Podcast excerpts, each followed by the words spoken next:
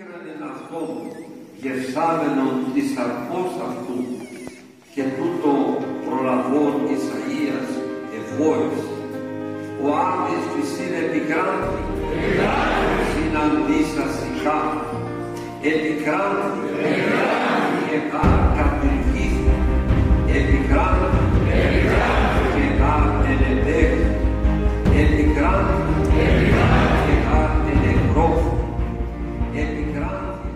You're listening to Vexed, a program on the Ephesus School Network.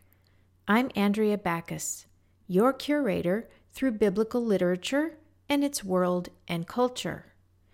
Just as a museum curator selects, acquires, cares for, repairs objects, and discovers frauds and counterfeits, I'll be sifting through our world and culture for examples to help us better understand the biblical text.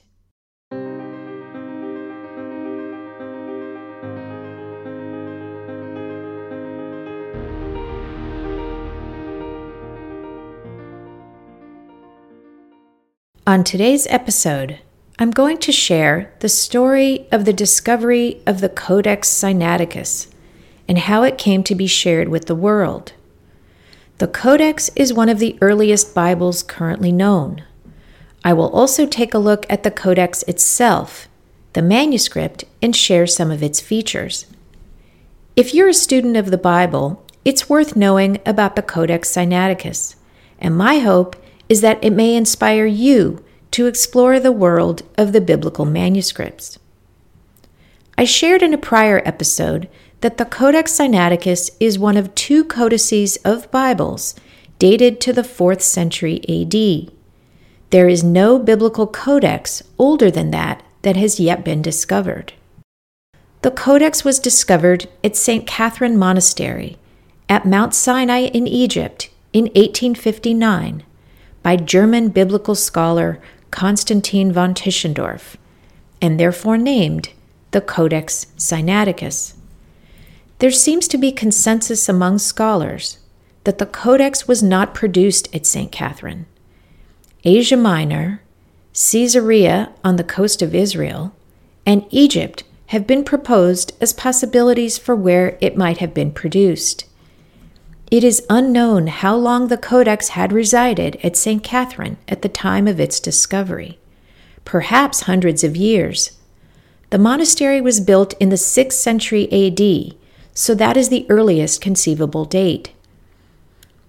Constantine von Tischendorf was a man on a quest to touch history. Biblical scholar Bart Ehrman, in his blog, ehrmanblog.org, gives us a bit of background about the man. He writes Tischendorf was an inordinately ardent scholar who saw his work on the text of the New Testament as a sacred, divinely ordained task. As he once wrote to his fiancée while still in his early 20s, quote, I am confronted with a sacred task the struggle to regain the original form of the New Testament. Unquote. This sacred task he sought to fulfill by locating every manuscript tucked away in every library and monastery that he could find. He made several trips throughout Europe and into the East, finding, transcribing, and publishing manuscripts wherever he went. Tischendorf journeyed to Egypt in 1844 in search of manuscripts.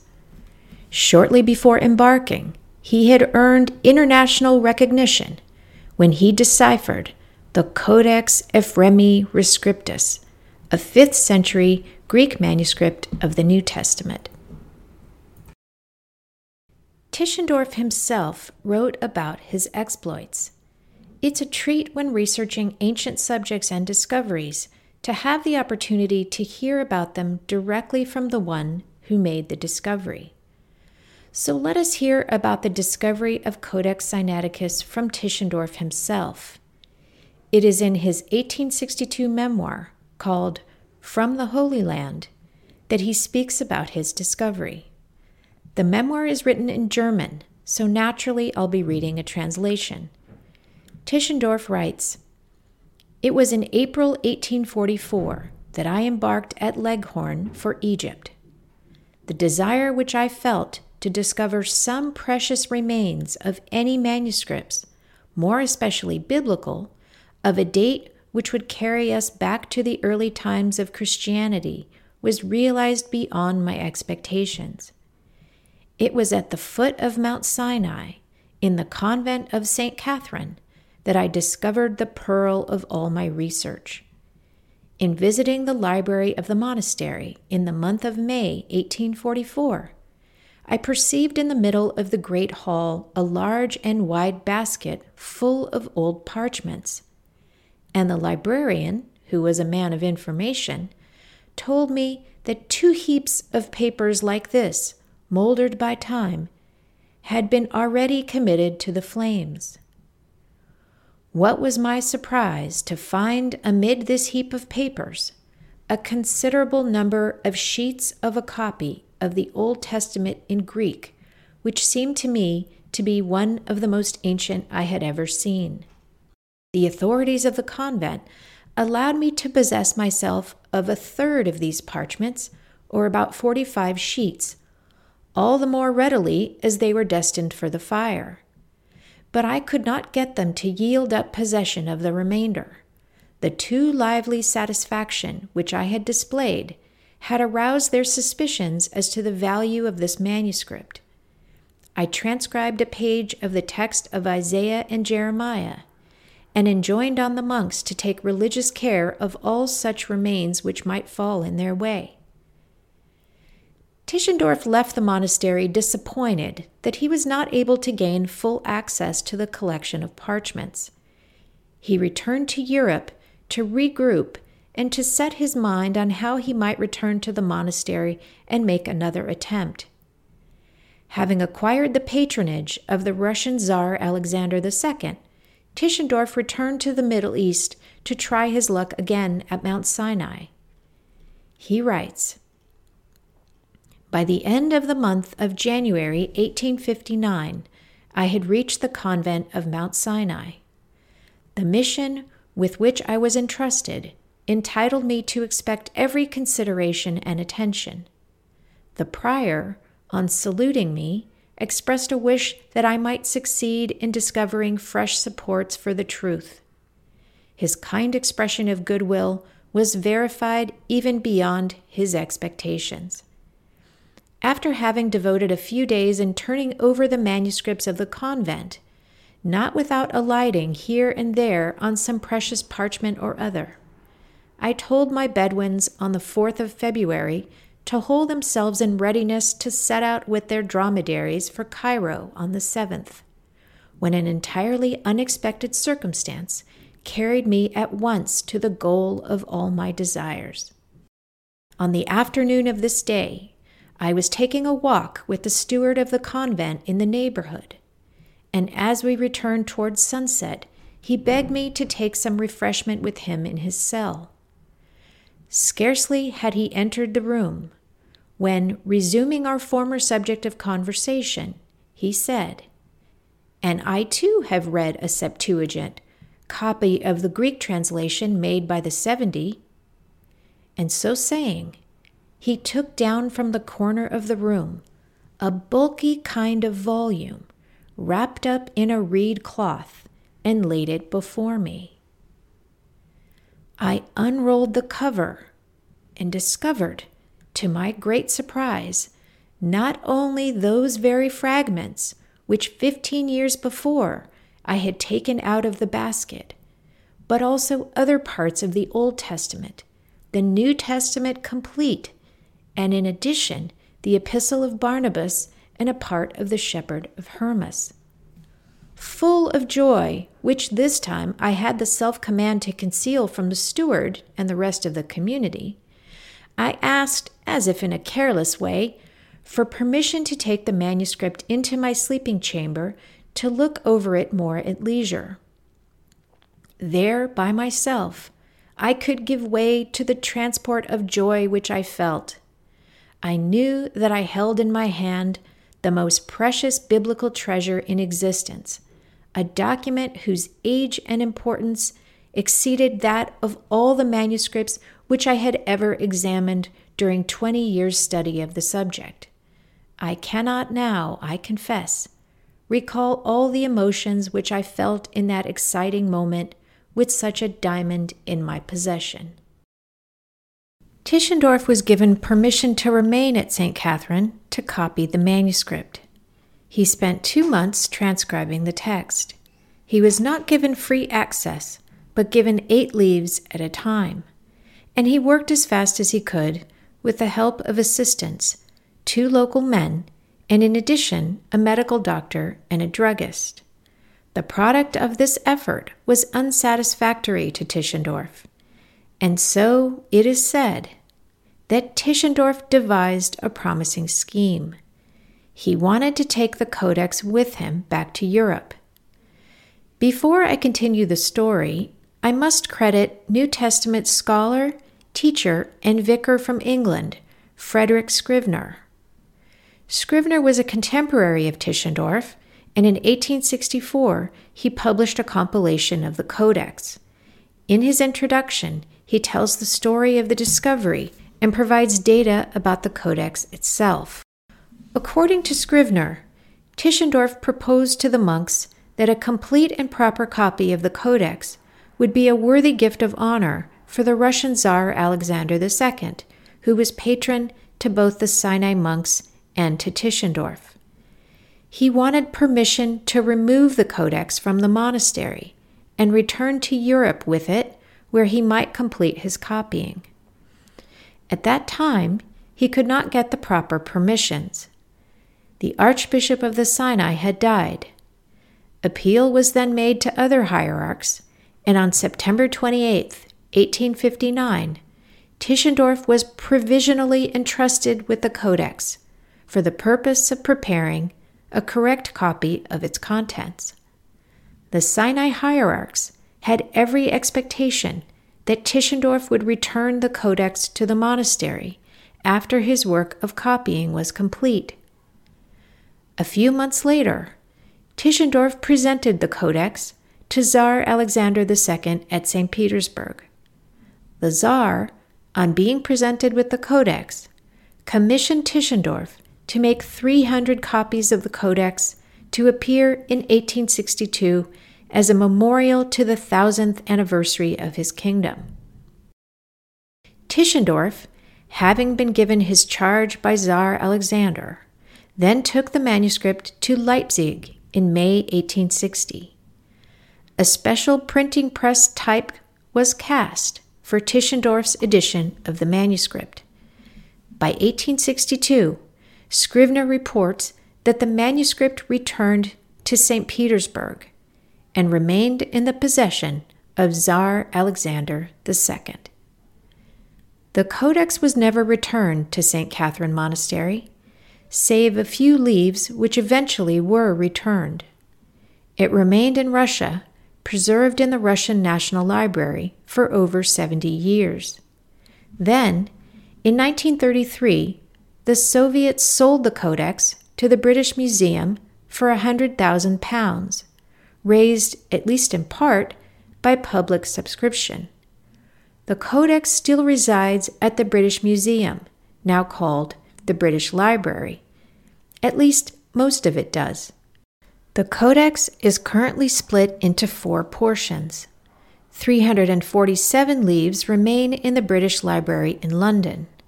43 leaves in the Leipzig University Library. Fragments of six leaves are preserved in the Russian National Library in St. Petersburg, and 12 leaves and 45 fragments are kept at St. Catherine Monastery. Let's turn to the features of the Codex itself. Scrivener's 1864 account includes a general description of the Codex but much has been learned about the Codex since then. The Codex Sinaiticus Project is an international collaboration of scholars and manuscript scientists joined together in the work of digitizing the Codex. Their website is my source for current data on the Codex. In Scrivener's account, he writes that the Codex was then comprised of 345 and a half leaves. Today, the Codex is comprised of over 400 leaves. In 1975, during the course of a renovation project at St. Catherine, previously unknown parts of the Codex were discovered in a chamber underneath St. George's Chapel. Each leaf of the Codex measures 380 millimeters high by 345 millimeters wide. Microscopic analysis has revealed that the vellum leaves of the Codex are sourced from cows and sheep. The leaves are very fine in quality. They are exceptionally uniform in thinness and are supple and flexible. They also have few visual blemishes. This is consistent with Scrivener's analysis. He refers to the Codex as crafted from a, quote, very fine and beautiful vellum, unquote. Conservators today write that the creation and crafting of Codex Sinaiticus was of a very high quality. It was a well resourced enterprise. Great care was taken in animal selection, and it was constructed with great delicacy and finesse. The condition of the Codex is exceptional for its age. There are fascinating details on the Codex Sinaiticus Project website about vellum parchment from how the animals would have been selected to how the skins were prepared. If you're interested in the craft of ancient bookmaking, enjoy the details provided at codexsinaiticus.org. The writing on most leaves is in four columns. Each column has 48 lines with 12 to 14 letters per line. The leaves of the poetic Old Testament books, however, are in two columns. Some examples of these lyrical books are Psalms, Proverbs, Ecclesiastes, and the Song of Songs. There are more lines and letters per column on the two column leaves than on the four column leaves. The letters are all capitals, called uncials. There are no spaces between words and very few marks of punctuation.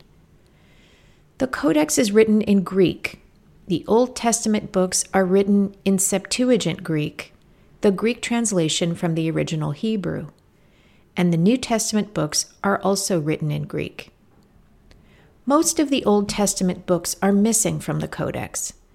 Those that are included are from the Torah, only fragments of Genesis, Leviticus, Numbers, and Deuteronomy.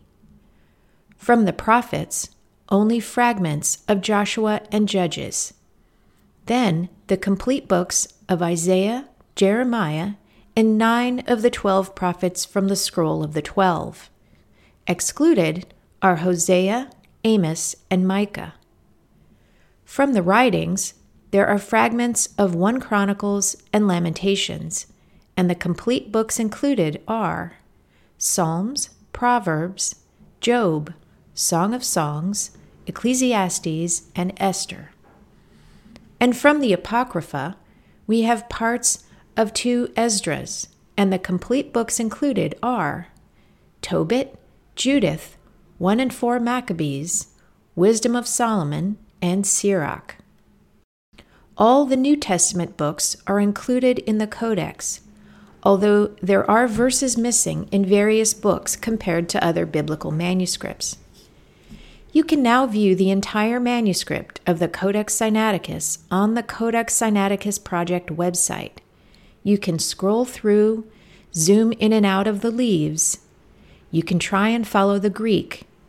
There is a translator feature that accompanies the manuscript, which helps a lot. I hope you've enjoyed learning about the Codex Sinaiticus. It's been called the world's oldest Bible. It seems to me that students of the Bible should have some basic knowledge of the original manuscripts. They are important reminders that the Bible was not written in English, and it was not written as a paperback might be written today. Let us consider these factors as we make an effort to hear its story and consider what lessons we might take from it to apply today. Until next time, this is Vexed.